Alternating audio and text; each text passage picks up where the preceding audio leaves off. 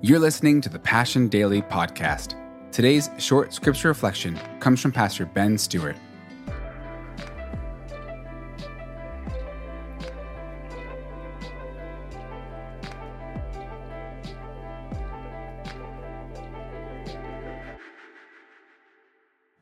Welcome to session four of How to Be Spiritual. I remember the first house Donna and I ever bought.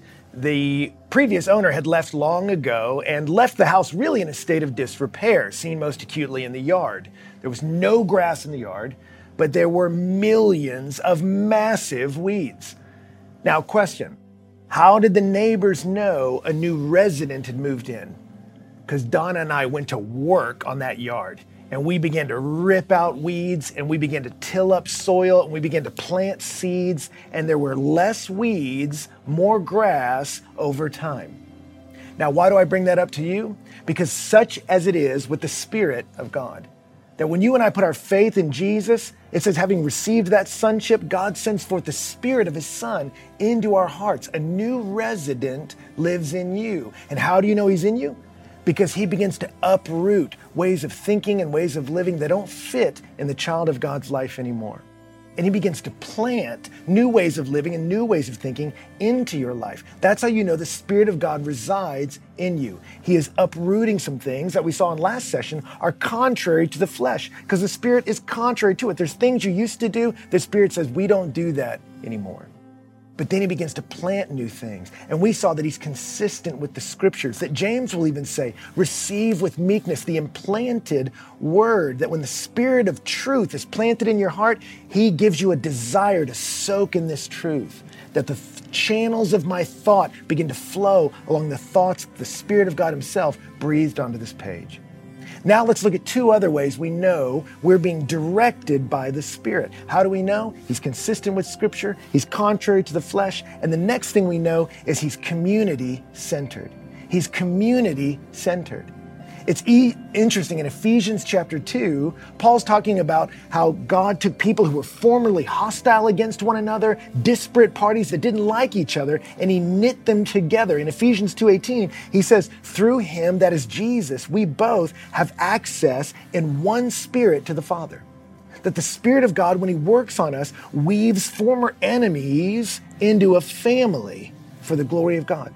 He'll go on even further in that same passage to say that we are in Him being built together into a dwelling place of God in the Spirit. The Spirit of God knits together a family for God's glory. So, how do you know you're walking with the Spirit? He loves the community of the saints. Which is fascinating because in the modern world today, we tend to talk about, I'm spiritual, but not religious.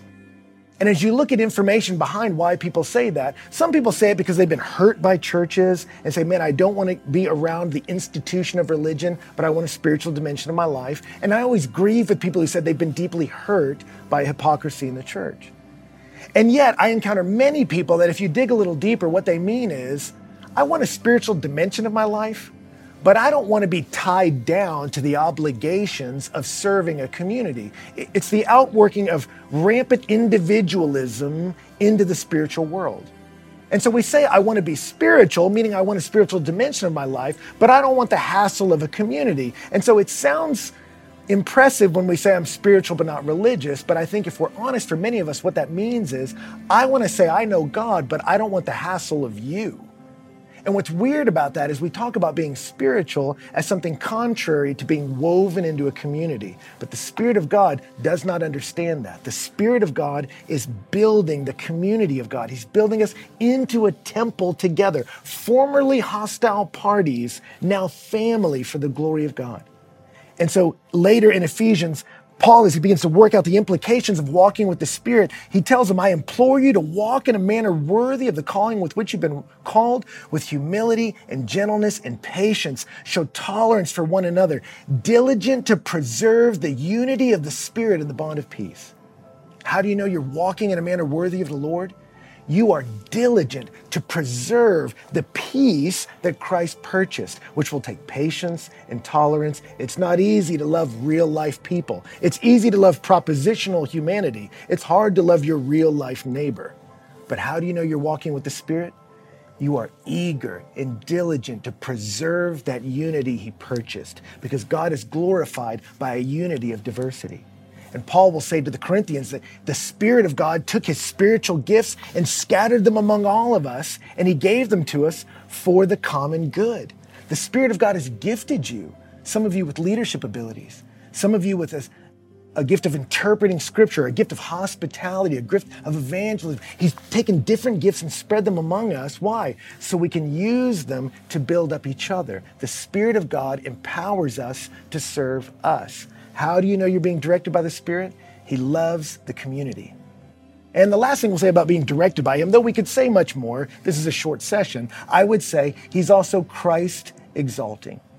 Jesus said in John chapter 16, He will glorify me, for He will take of mine and disclose it to you. How do you know you're part of a truly spiritual movement? Because the Spirit of God loves to shine the spotlight on the Son of God that He loves to point our attention at Jesus. So beware of a spirituality that begins to obsess about the Spirit and leads you away from focus on the Son. Because the Spirit of God, some say, is the shy one in the Trinity, that He likes to be the spotlight operator and He likes to shine the light on the Son. Jesus said of the Spirit, He will glorify me. How do you know you're directed by the Spirit of God? He wants to focus your attention on the Son of God, Jesus Christ, as we walk in His footsteps together. More we could say there, but I want to challenge you to think about it. What would it look like for you to diligently preserve the unity of the Spirit? What would it look like for you to weave deeply into a community where you can exalt the Son of God together? Ask the Lord to give you some specific, life changing decisions you can make this week to follow the Spirit deeper into a community with the saints. I'm cheering you on. I'll see you next time. Thanks for listening to the Passion Daily podcast. And don't forget to rate and review our podcast wherever you stream it. You can also subscribe to the Passion City Church and Passion City Church DC podcasts for our full messages every Monday.